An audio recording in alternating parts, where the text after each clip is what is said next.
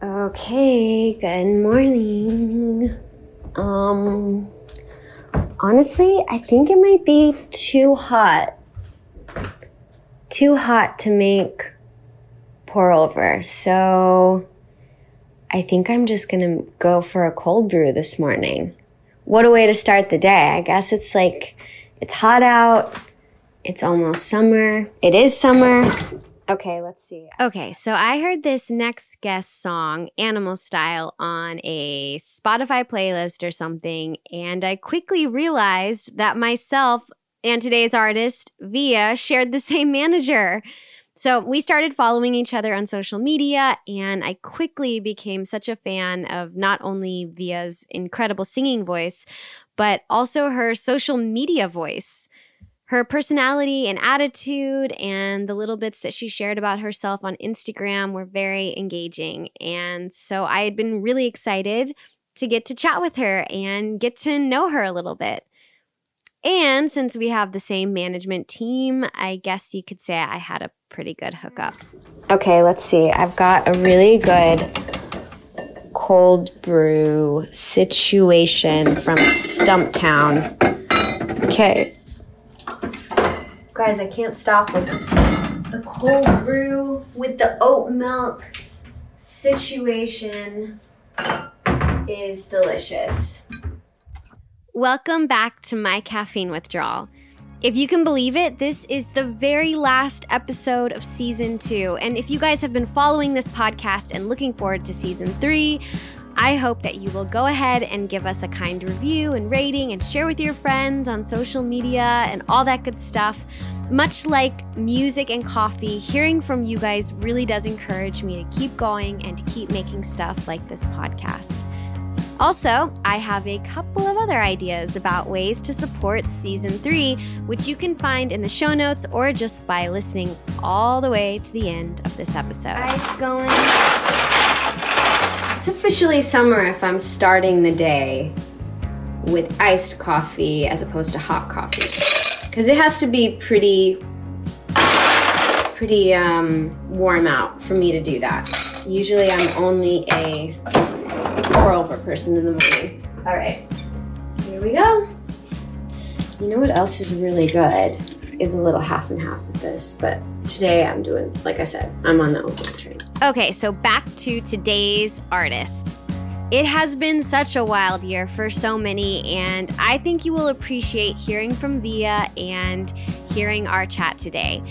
We get into not only how VIAA got into music, first starting as a backup singer, uh, but also about some of the changes and big decisions that she's had to make in the last year such as going through a breakup and moving out of LA to be closer to family in Ohio. And we really get into how she's continuing to make progress and move forward despite so many changes in the world and despite a lot of opportunities to perform that have been taken away from her this last year due to COVID. But first, we got started by talking about her new attic office space and, of course, coffee, and VIAA told me a little bit about her coffee spot at home in Dayton, Ohio. I'm like, I'm ready. Cold brew, it just doesn't take long. It's just, it hits my brain, and I'm ready to go. Like, I think I should probably go running after this.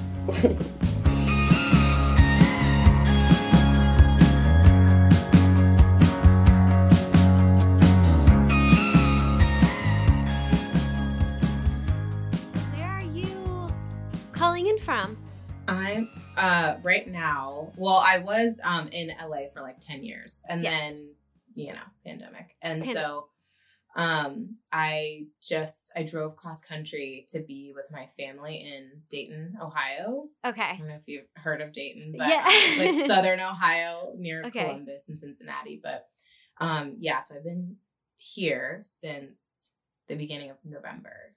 Okay. Yeah and in this particular room i'm in my um i'm in my best friend's uh it's her house and this is like her attic space okay and she like she was like well when you come here you should just like make this like little room or the whole attic if you want, but like this room specifically for sound and stuff.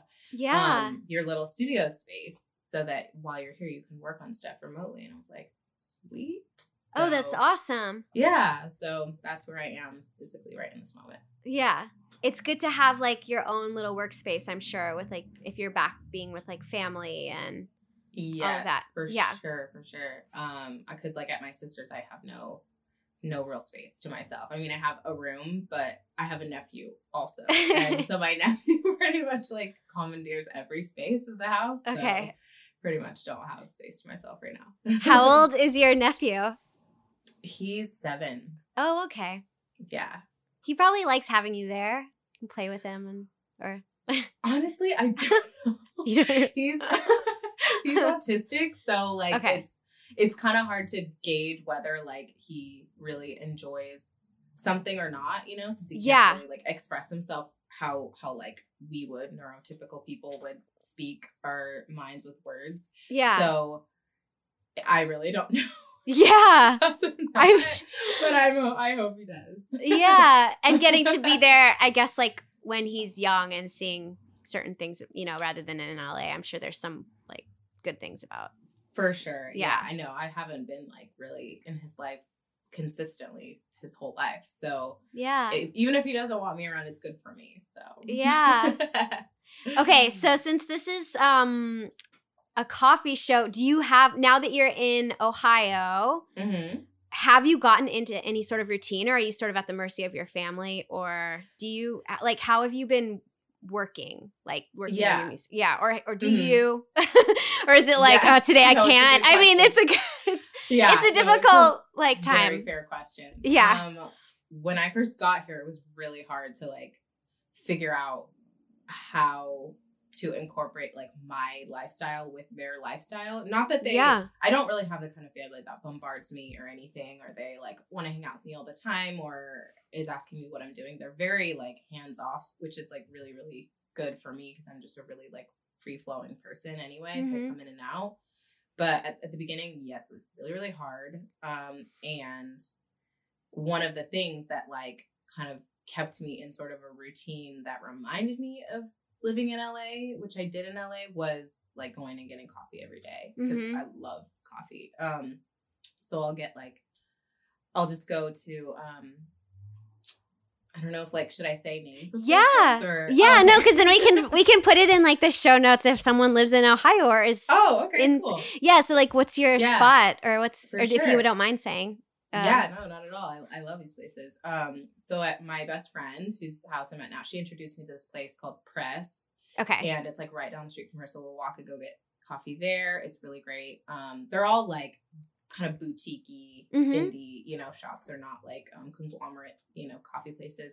And then there's another place that has a drive-through, which I'm obsessed with because in LA there's like barely any drive-throughs, and that was one of the only things that I really missed when I left Ohio to go to LA. Is Yeah. That, like there's barely any parking and there's no drive-throughs for anything, so you always have to park, pay, and get out of the car. And um, this other coffee shop called Warehouse Four has a drive-through, so it's been like my new spot that I go to every day. Um, and my drink of choice is an oat milk latte with a little bit of simple syrup.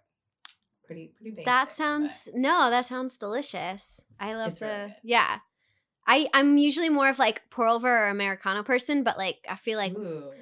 for some reason like if i have a second coffee or like like later in the i always get like an oat milk latte or iced oat milk latte or something Yeah. um Actually, on one of the guys that you had on your show, I went into his coffee spot. What is that called? Uh, Oh, Day- Dayglow? yeah, Dayglow. yeah. Um, when I was there, he- I uh, he he had just like just opened or something, and so I went in, and he suggested like this orange peel like coffee thing. Oh, Sounds I right. I remembered the name of it, Uh, but yeah but I was like, oh, I don't know if that's gonna be my vibe. And he was like, no, for real, it's really good. And I tried it and I loved it. And anytime I was like in the Silver Lake area, I would get it. Yeah. So that's that's one in, in LA that I really liked too. yeah dayglow is one of my favorites and um tom always comes up with like the craziest drinks but they're Yeah. always really like interesting and delicious and yeah I know. cool. He's such a connoisseur. yeah for sure Cool.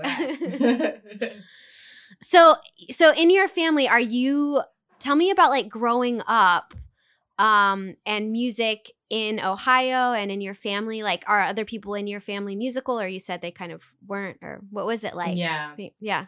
Nobody in my family really maintained any music. Like my dad was the only one that kind of grew up a little bit in music. He's mm-hmm. from North Carolina and his dad ran this uh a black church. My dad's black, my mom's white. And mm-hmm. my dad's dad ran um, the choir and the band for their church. And so basically, he like, the way my dad puts it, he kind of forced all of his kids to be involved or learn an instrument and sing and stuff. So my yeah. dad was a part of that. But I think because he was forced to do it, he kind of rejected it once he had a choice, you know? Right. So he didn't really keep up with it too much. Um, he DJ'd after that, like when he went into the service. My parents were both in the military.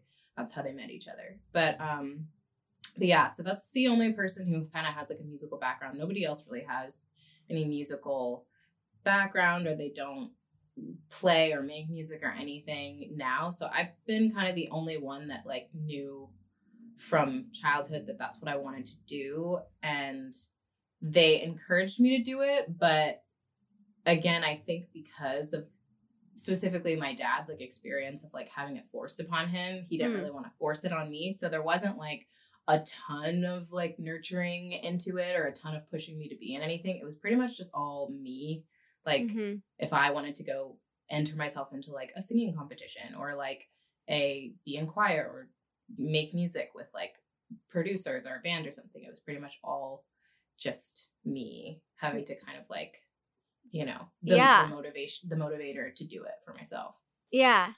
Do you remember any times as like a little kid where you were like, oh, like like what things would make you go like, oh, this is me, like this is what I want to do? Like, do you have? Yeah, I do have a really, really, really specific memory and thing that mm-hmm. I always kind of come back to that was like, I want to do that. Um, I just, I don't know how I acquired the movie Selena or how I watched it.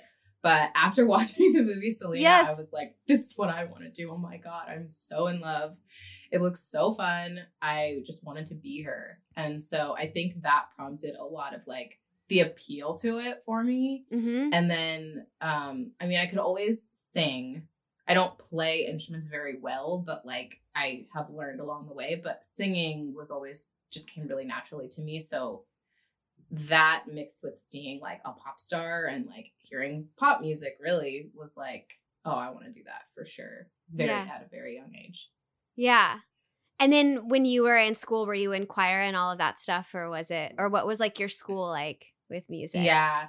Yeah, I was in choir. Um, from I guess when you could, like from middle school on, mm-hmm. I was mm-hmm. pretty much in choir. And then through high school. And then when I got to college, I didn't really pursue music in college, which is kind of interesting. I went for something else. I think I, I was like, well, I don't know if how I'm gonna make a living doing music or whatever. So yeah. I think I just did what I thought I was supposed to do. And I went to college for, um, I went to a bunch of different colleges actually to try to figure it out. But I ended up in LA going to FIDM for visual communications. So that's okay. what I went to school and got a degree for. But I didn't do music then. And I'm actually kind of glad I didn't because it kind of fell back into my life naturally, like mm. after I was done with college.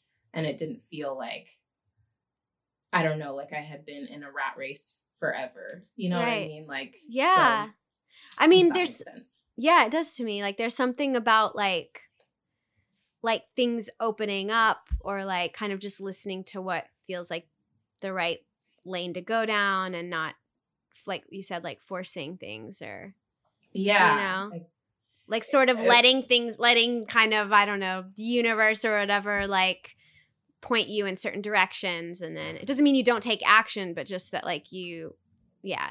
I mean that yeah, makes sense to me. Mm-hmm. and also um, like does that visual degree does that like help you now at all? Or yeah definitely when I, start, I mean i think it just does naturally with other things that you do. Oh i don't know if that's me or sorry. Oh, you can hear that okay. siren.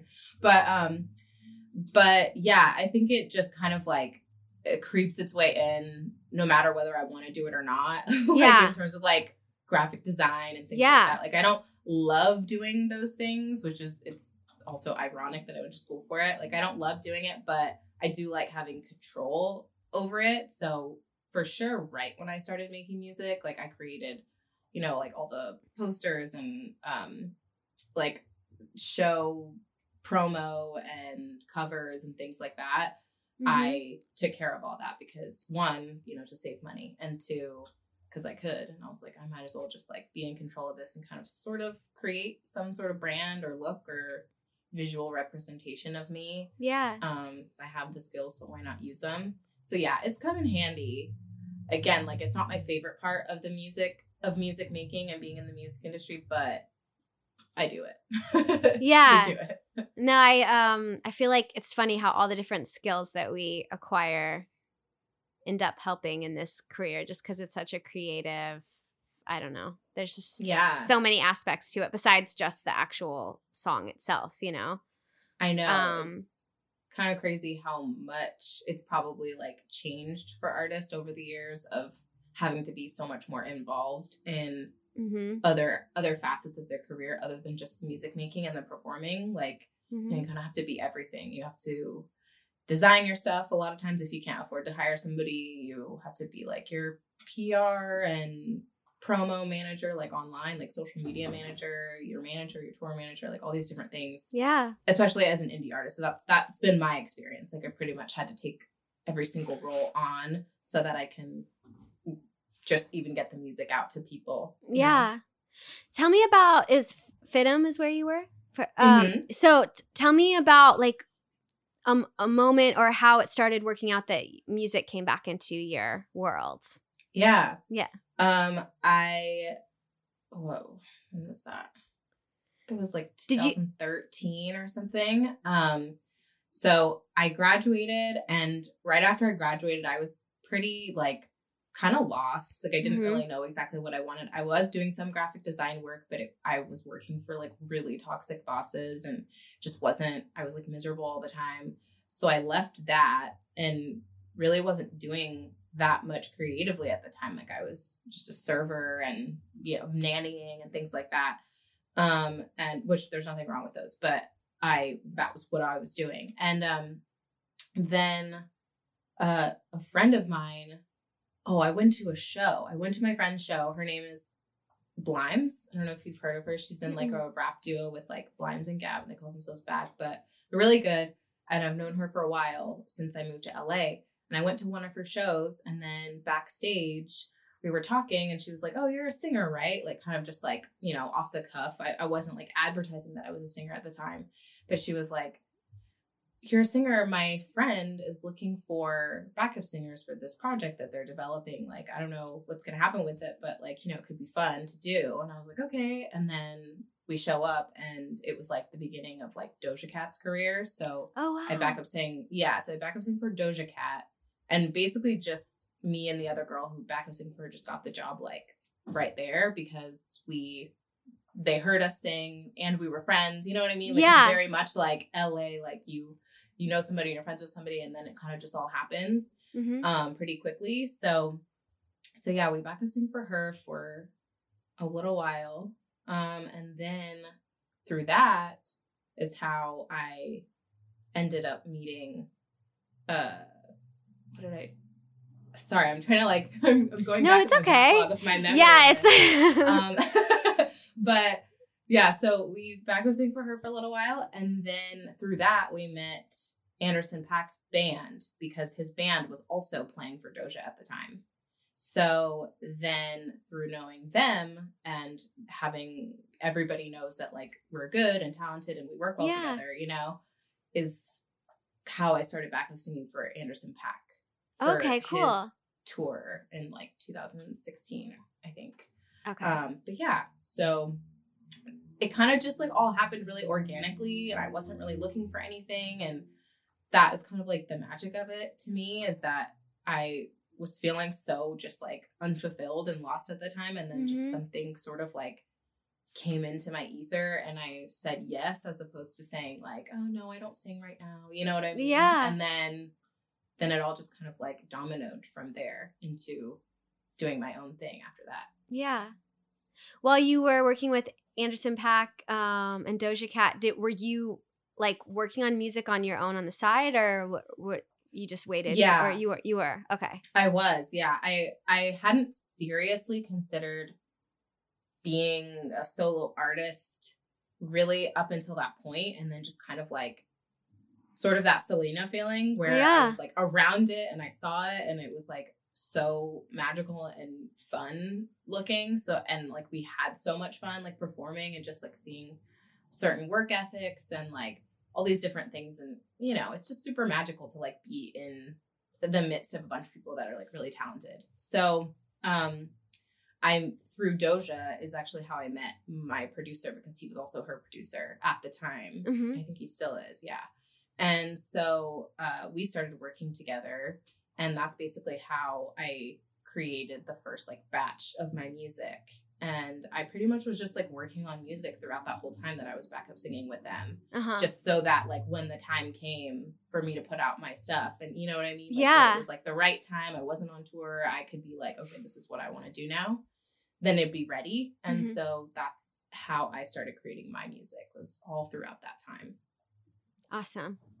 Yeah. And then what was it? What was the experience like? Like putting out that first? Was it an EP or an album? or- Yeah. yeah.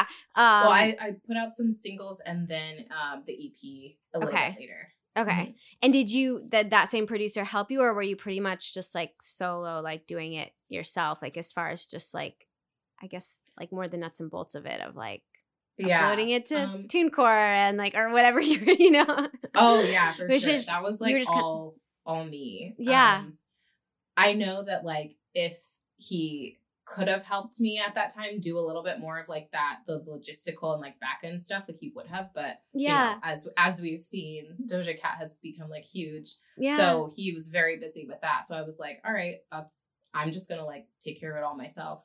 I'm just, you know, like kind of a like a self-starter, I guess, in that way. Maybe that's from the childhood part where like no one really pushed me. I kind of just had to like, if you want it done, you have to do it yourself kind of vibe.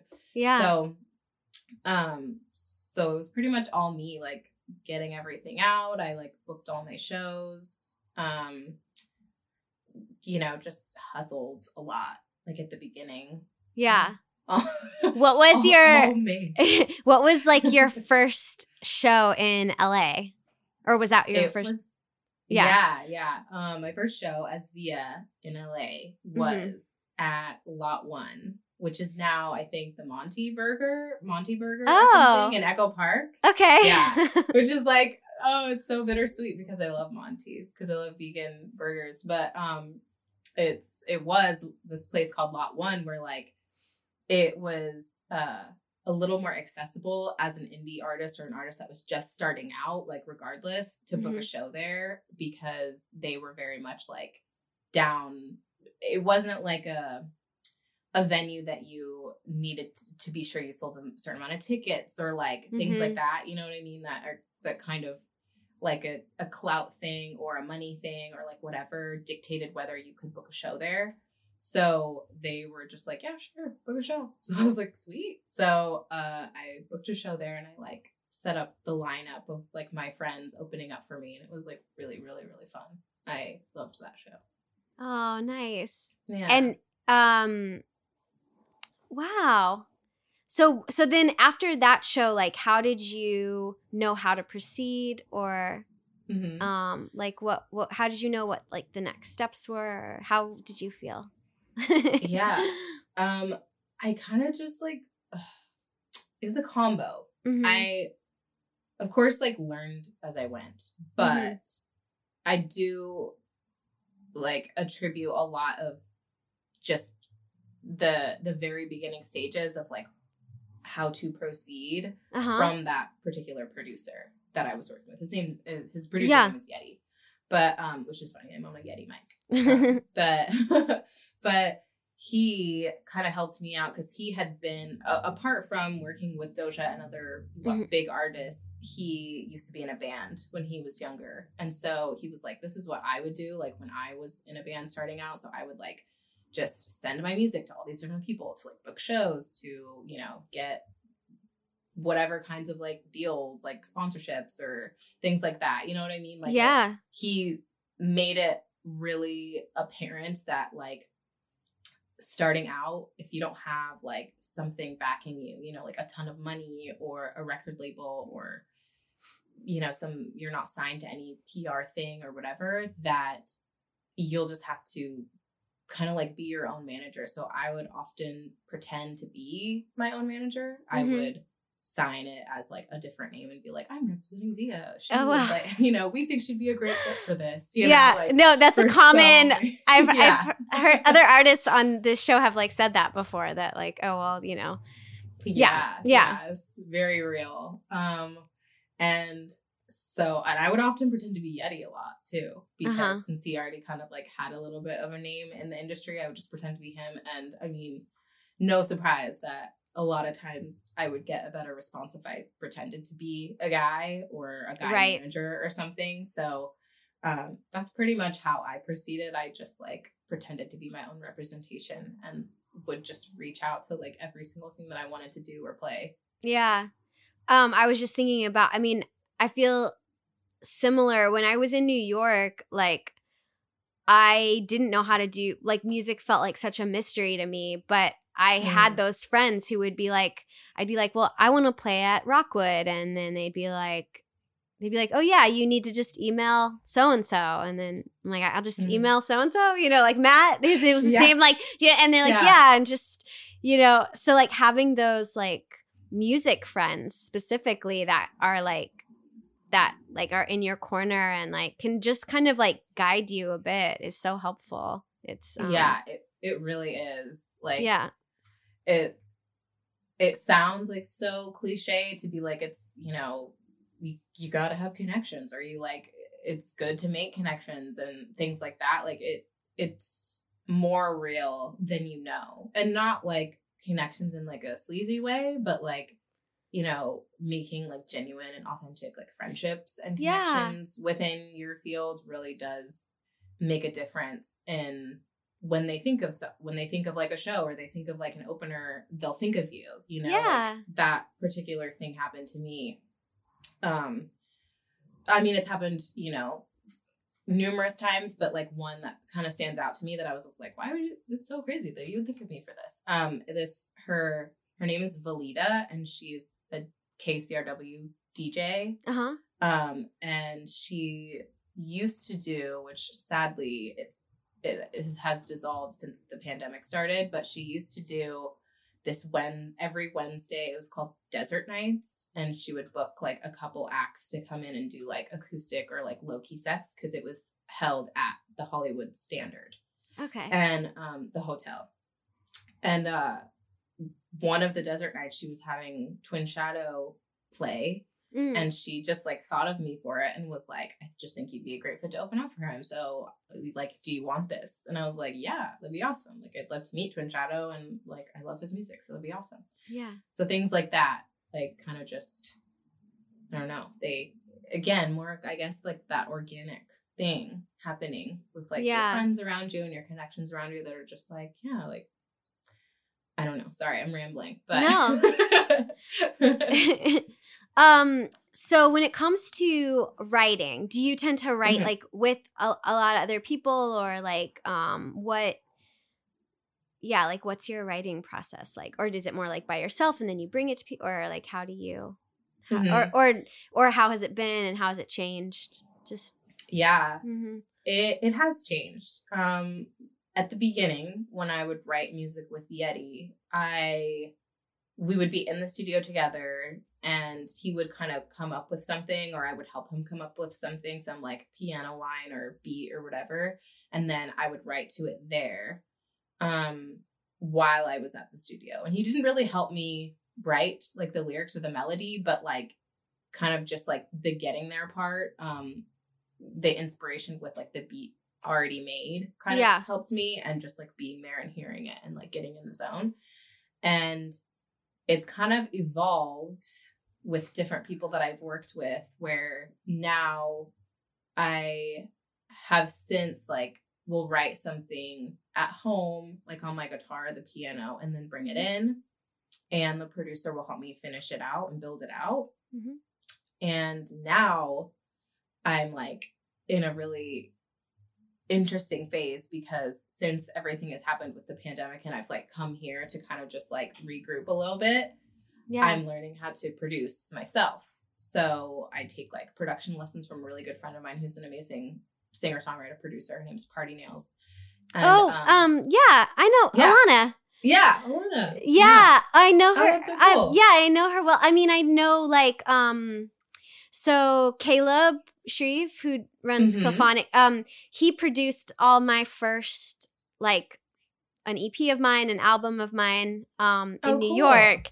And so then I would and then he moved to LA before me, but I would hang out with um it's like Caleb and Alana, like once I moved to LA. Um Uh-huh. and that whole group and yeah No that's so cool yeah I What actually small s- world. i know it is a small world but that's cool yeah she's um yeah she's really good with all of that stuff so Yeah, she's super rad and she's been helping me learn how to produce. So now I'm like in this new adventure phase where I'm like trying not to have to or need to rely on people as much to create the song. uh-huh. Like I can if I really really I, I would love to eventually get to a point where like I could just start the song all by myself, you know, writing it here how I normally would, but then like build out the beat and the song and it be totally completely produced by me and I wouldn't need to collaborate with anyone.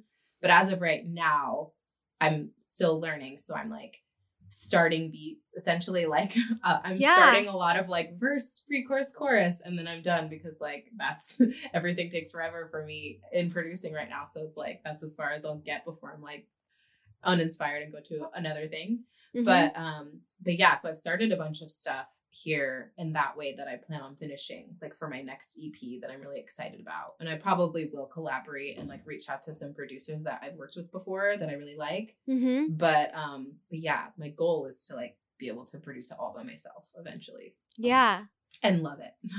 Yeah that's amazing. I mean i feel Yeah. like that's i mean one of the good things about the pandemic is like you're sort of being forced to figure out oh what what of these things do i like ca- what what new things can i learn? Or how can i use this time in some way to my advantage? Um for sure. It's kind of forced everybody to like get more insular and like independent. Yeah. Um, I mean, whether you really want to or not, but I think it always is going to benefit you to be more self sufficient.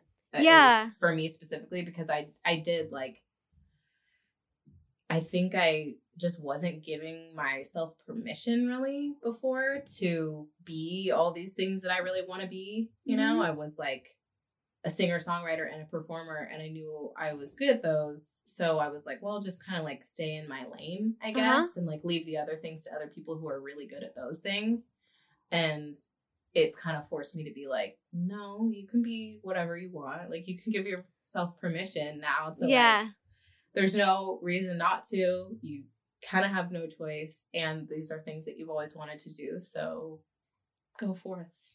Also i think just learning new skills whether or not they're your like even if like your number one thing is to be writing the songs and singing them knowing how Mhm. to produce and like use these different programs it's just like easier to communicate with people. You'll collaborate in the future and i feel like then you have more control over like it's more of a choice to collaborate rather than like well i have to because i don't know how to do this stuff. Like i have to you know like but i feel you. I mean it's i'm like so impressed that you're doing that. I feel like for me i have logic on my computer and i'm just like i only get so far and then i'm like okay it's too much. I can't. It it is overwhelming. So like, I'm- no i'm like i'm like applauding you and i'm hoping it will inspire me to also get a little more get a little more knowledge because i definitely depend like i have a really good friend ben that i collaborate with and i'm lucky because i have been able to still work with him a bit during the pandemic but like Mhm. I mean, sometimes I'm like, I don't know how far I could get without him. You know, like I don't, you know. So Mhm. it's awesome that you're doing that. I think it's so cool. Yeah, it's so great. you. Um yeah, so what are okay. when have you had a time when you weren't sure like what the next step was? And then how did you move forward? Like it come when it comes to music like did you have you ever had a time when you've been like okay this might be i might be done or i don't know what to do after this like i put out my song and now what or like when's the time you've really felt like i don't know what's next and how did you how, like how did you know what was next? How did you get through it?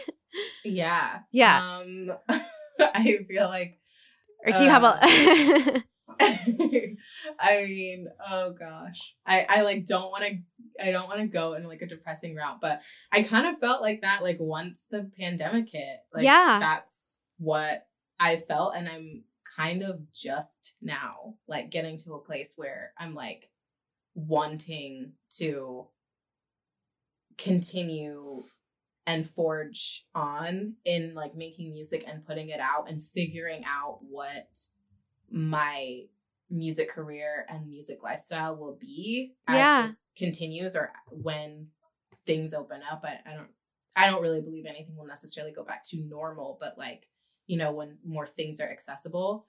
Right when the pandemic hit, I was like everything had fallen like out from under me. Like I was signed to like a boutique college booking agency that I was pretty much making my living off of like in 2019 uh-huh. and they that dissolved when the pandemic hit.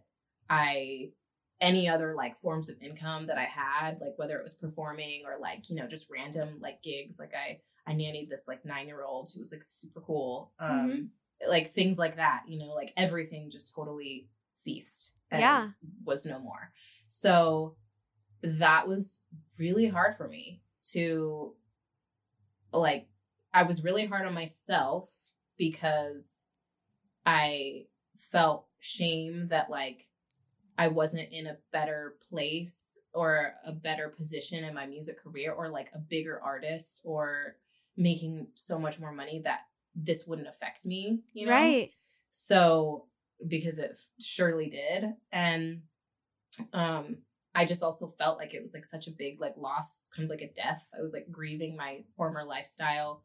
Everything sort of happened at the same time. Like right before the pandemic hit, I, I broke off with my boyfriend. uh-huh. I um lost all of those like jobs. I had these things that were scheduled. Like I had a bunch of shows scheduled that I was supposed to play and then couldn't, you know? yeah So it was really hard for me, like mentally. And um like again, I, I'm sorry. no I'm- it's I'm, i think it's I'm going I'm- into a, de- a depressing place, but even after I like broke up with my boyfriend, like I Mhm. still had to live with him because it was like the same month basically that the pandemic happened. yeah So it was like I didn't have any money to move out, had to like live with this dude who, you know, ended up being like a really not good person. And so it was like just a lot to deal with at once. And so that kind of prompted me to really figure out like what my next move was. And I think for me personally, it had to be what was like a place of mental safety and um like care and nurturing for myself and that to me was like okay well i still want to do music but i just don't think that i'm going to be able to do it while i live in la at this moment Mhm. so that's what prompted me to like go home and like feel safe and feel secure and kind of like build my mental stamina back up so that i could work on music again and like learn these new skills and be motivated to do these things now to be able to like want to put out music again this year. Um, I still don't really know like what yeah performing and stuff is gonna be like. I don't know what that's gonna be. I don't know if like everything will just still be like work from home and stuff. But yeah um but yeah, that's that's been kind of my journey and probably the biggest like phase of me not knowing what I was going to do next and then just having to make really drastic transitions to be able to continue on with doing music and feeling good about it. Yeah. Um, when you were talking about like want, needing to be in a place where you feel like feel safe and like mentally or even just like now with the pandemic physically safe i mean like you know you want to be like with your family and with people that you you know you don't want to catch coronavirus you don't want to you know yeah. like um i was thinking about there was this cartoon i think it was in the new yorker and it was like a guy on a boat and there's like flames and like all this crazy shit happening and then someone's like you should use this and he's just sitting in the boat and it's calm in the boat but they're like you should use this time to like write that novel you wanted to write and it was like it's i feel like there can be this pressure with artists and yeah. I do it too. Like I mean like I I I've been here in LA and like I had I have been really lucky but it's still that then there's that pressure. It's like all these things happening around you and maybe not being in the best place mentally. It is really difficult to then like open yourself up and be able to like write and be able to I mean everybody's different. Yeah. Like I think sometimes going through extreme situations maybe can like inspire you to want to say something but i still think i i get that like you have to be you have to feel safe though to actually yeah. and you have to be in a, a, stable place to actually be able to sit down like use your friend's attic make a studio find us an environment of your own where you can really right. like work you know yeah no um, i agree with you i'm definitely come from that mentality like a lot of people along just along the way of like life, not necessarily through the pandemic even, mm-hmm. but people I would like tell them what I'm going through and they're like, you should write a song about that. Like, you should just like write about it. And I'm like, yeah, for sure, for sure. But like also I'm kind of just dealing with a lot. So yeah, that's a lot of pressure to feel like you have to work rework or work something that you're going through into art so that it will be have been like worth it or something or yeah. that would be like the way that like you can get through it and i agree that like even if it might later become like the inspiration to make something or might be what you use as like uh you know my conduit i guess is like music to release that like demon or whatever yeah. into a song i still am not going to fully be able to like access those emotions and access what I'm really going through if I'm not in a physically and mentally safe place. Yeah. Which really was like my experience last year, like living with my ex boyfriend, you know, through it all. It was, it felt unsafe. Like it felt mentally and physically unsafe. And um I was like totally not, I had to like block it out. You know yeah. I mean? Like I had to like survive a day. You know what I mean? Was just like, yeah. I have to pretend like less is going on when actually really fucked up things are going yeah, on. it's like you can't like you unpack it later. Like I even yes. with this pandemic, sometimes it's like I don't people be like, "Oh, you can write about what's going on." And I'm like, "I don't really know yet what's going on." Like I'm just trying to like yeah, get through it, you know? Right. like, like it like, takes so much time to process. Like I don't know how I feel yet about everything. So I 100, you know. Yeah. Yeah. Um but yeah, I mean and that's tough like I've I've had a couple friends actually that have gone through breakups during the pandemic and then it's like you're stuck there because yeah. it's not exactly especially in the beginning it didn't feel really easy to just be like okay, I'm going to move out like it you felt right. a, you felt a bit trapped wherever you were at the moment. Totally. Mm-hmm. Um yeah. but that's cool that you were able to I mean it's good that you were able to like make that decision for yourself and be like I'm out of here yeah, yeah, it's definitely been an adventure. It's been a full adventure. Yeah, year and a half. yeah, how did you meet like Gina and Libby? I'm just curious since we have the same we have the same manager, the podcast listeners. Yeah. um, or how did you decide to like take gosh. on management? Were they were your were they your first managers, or did you have managers before?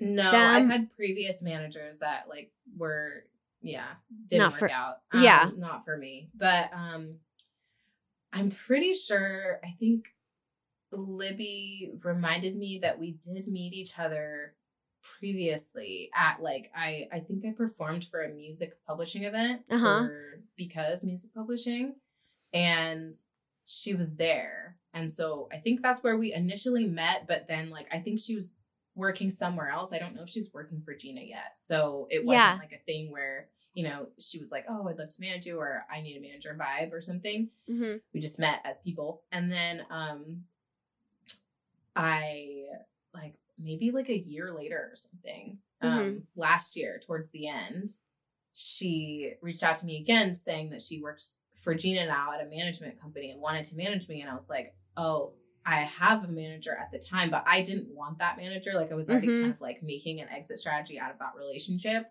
So I was like, so I'll I'll let you know like when this is Yeah. this yeah. is No, over, yeah.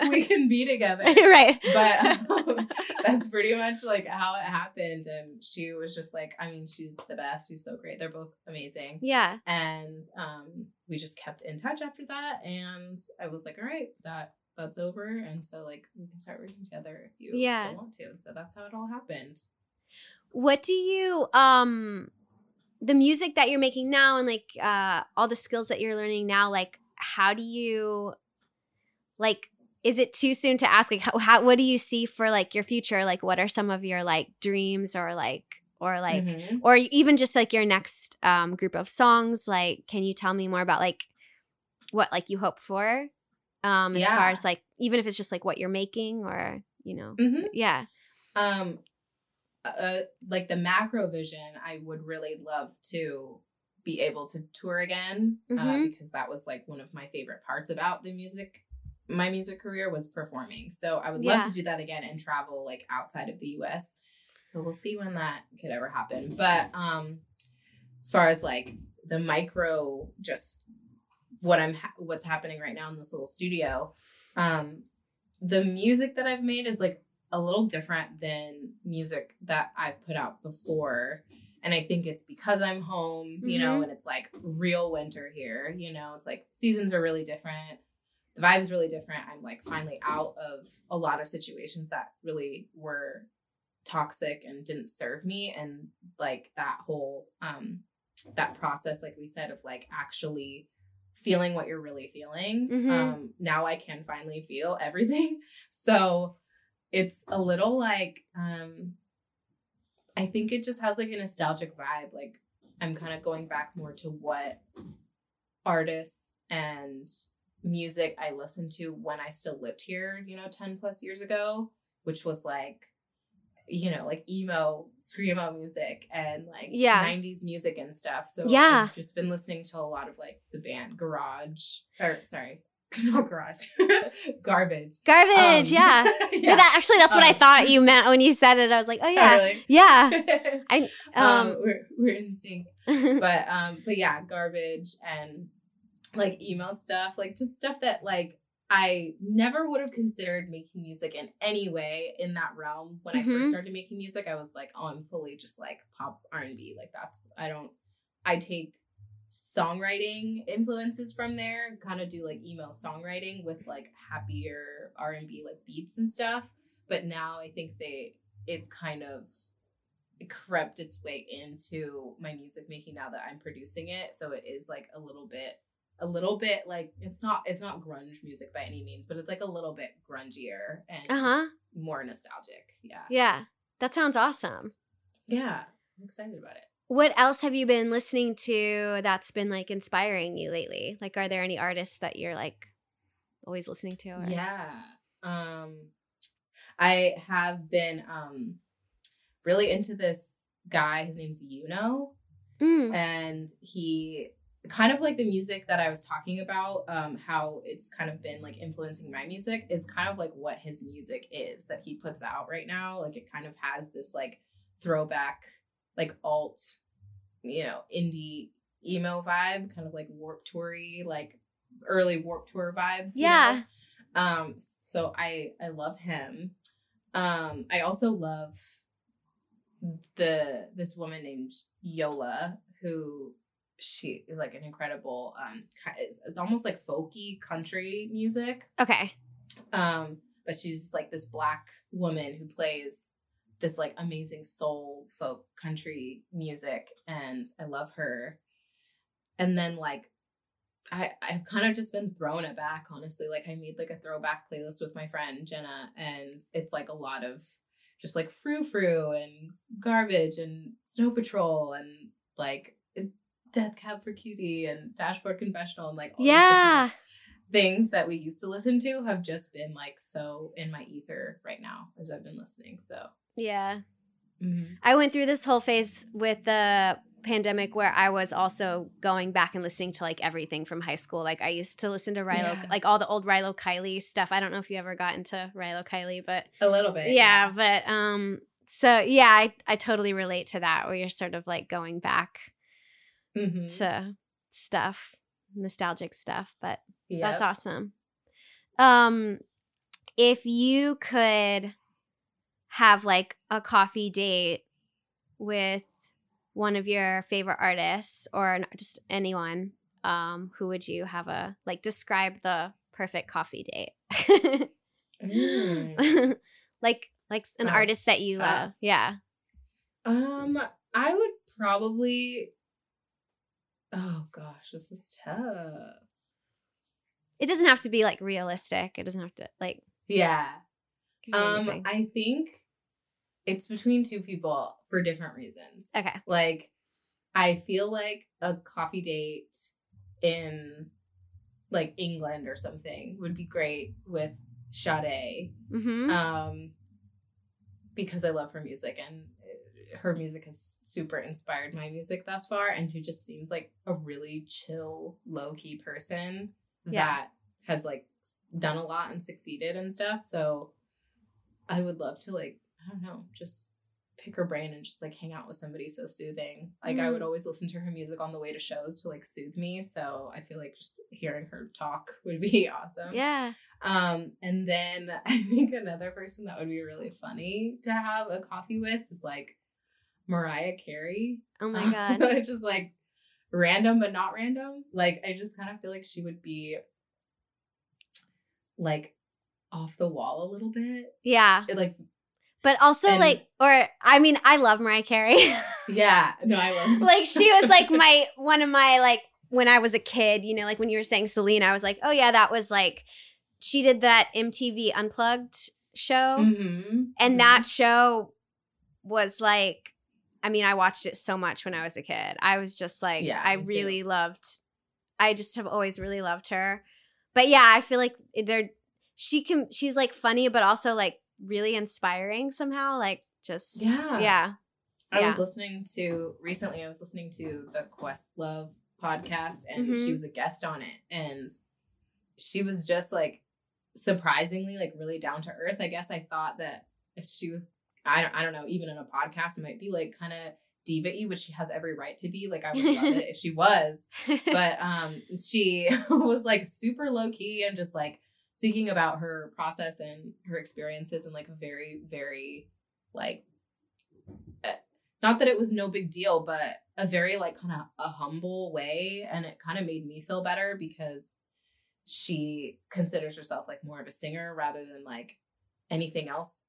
But she actually is like very much well she does consider herself like a singer and songwriter but like people don't necessarily see her as that i guess mm-hmm. they see her as like just this like amazing singer and they don't really know the parts about how she is involved in the intricacies behind making the music and like writing music and stuff mm-hmm. and i feel like i can kind of relate to that because i feel like i haven't really had a lot of time in the sun showing that part you know mm-hmm. And so i just thought it was really interesting also, another like little anecdote that um why I thought she might be kind of diva was I lived in uh Hollywood a few years ago and it was near uh Sunset and Vine, I think. Yeah, it was near there.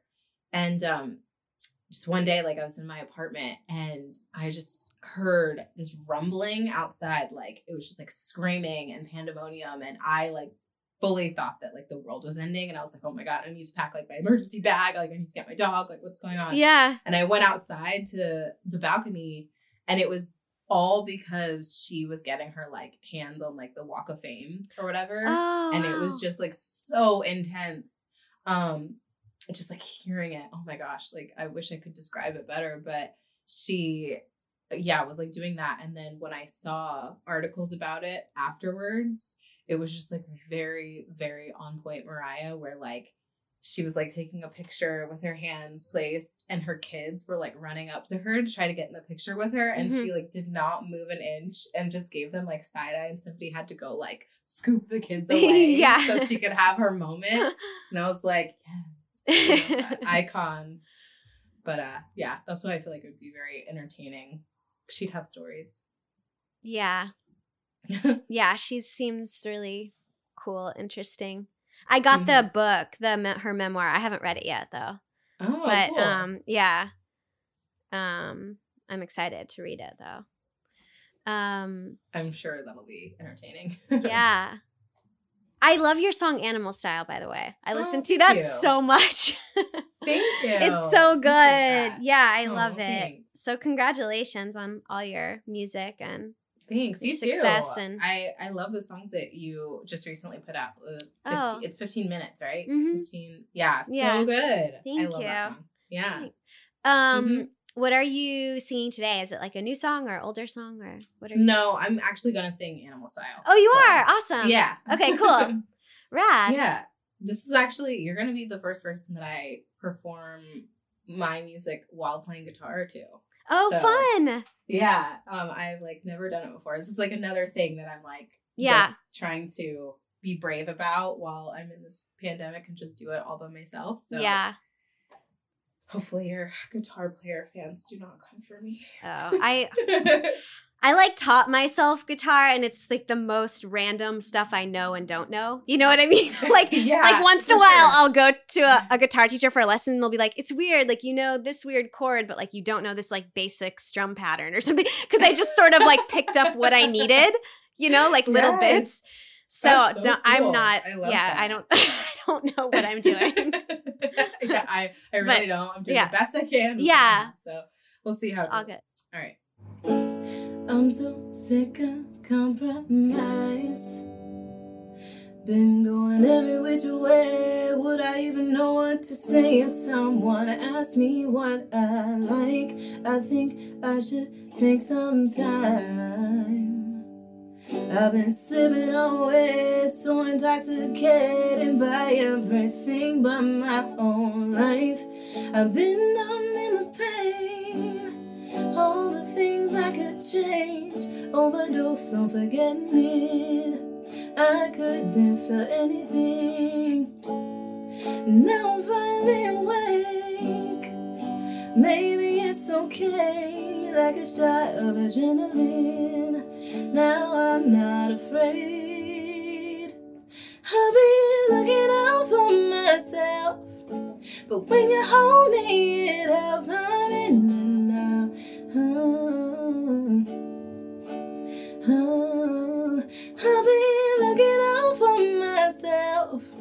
But when you hold me, it helps. I'm in and out. Oh, I'll be looking out for myself. But when you hold me, it helps.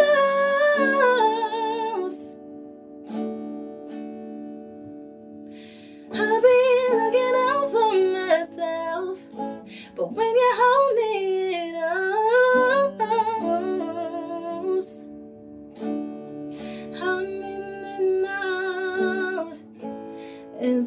time I close my eyes, I imagine a day when old habits fade. I'm not holding back from my new life. And if I'm falling behind. I remember your face and what you would say. Everything that's worth it takes its time. Now I'm finally awake. Maybe it's okay, like a shot of adrenaline. Now I'm not afraid. I've been looking out for myself.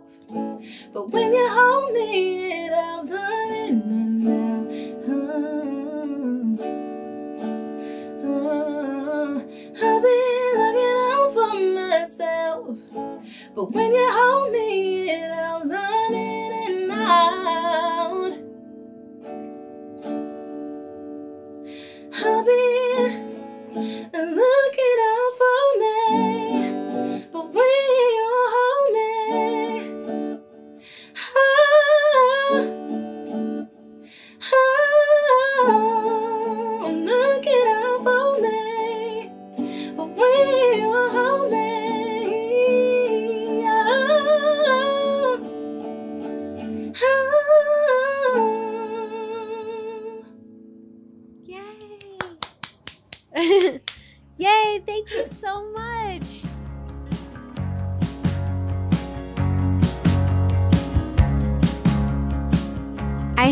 guys enjoyed this conversation with VIAA, and I hope you enjoyed her performance. It's always so inspiring to me to see my other artist friends really using this last year to not only reflect and, I mean, just survive and be still and be with their families, but to see them taking the time to learn new skills, the way VIAA is learning guitar and teaching herself more about recording. I always get a little scared to be a beginner and to learn something new, but hearing VIAA talk about finding her little office attic space and setting aside time to learn new things was definitely something that I needed to hear. And maybe it inspired you as well. I linked a few of the things we talked about today, and I really encourage you to follow VIAA on social media and check out her music. She's so special, and I personally cannot wait to see what she makes next. Okay, that's the end of the COVID pandemic season two season of My Caffeine Withdrawal. It was so fun to have coffee with artists from all over, just over Zoom, and it definitely kept me connected and kept me going and kept me busy during this very lonely pandemic. I hope that maybe I've introduced you to a few cool new artists, and I hope I was able to keep all of you a little bit of company as well. Now, I'm not sure what the format of season three will look like yet, but I have quite a few artists to chat with in mind. So, after a little summer break, I will be back with something fun for you guys in the fall. Until then, keep listening and sharing the episodes. I'll be in our official Facebook group chats often to suggest coffee spots and music I love. And also, if you would like to sponsor this podcast in some way, whether you are a company or even just you individually, please send me a little message. I'm putting an email where you can contact me in the show notes. Or another way to support this podcast is to buy a special edition signed 8x10. They're only going to be available a little bit longer, so go for it. Go get them. okay, that's all for now. Please keep in touch with me over the summer or on Instagram and social media. And thank you, thank you, thank you for listening. And thanks to Rob, Jeff, and Mia, who helped me so much in making this podcast. And most of all, thanks for helping me to get out of bed and helping me to cure my caffeine withdrawal.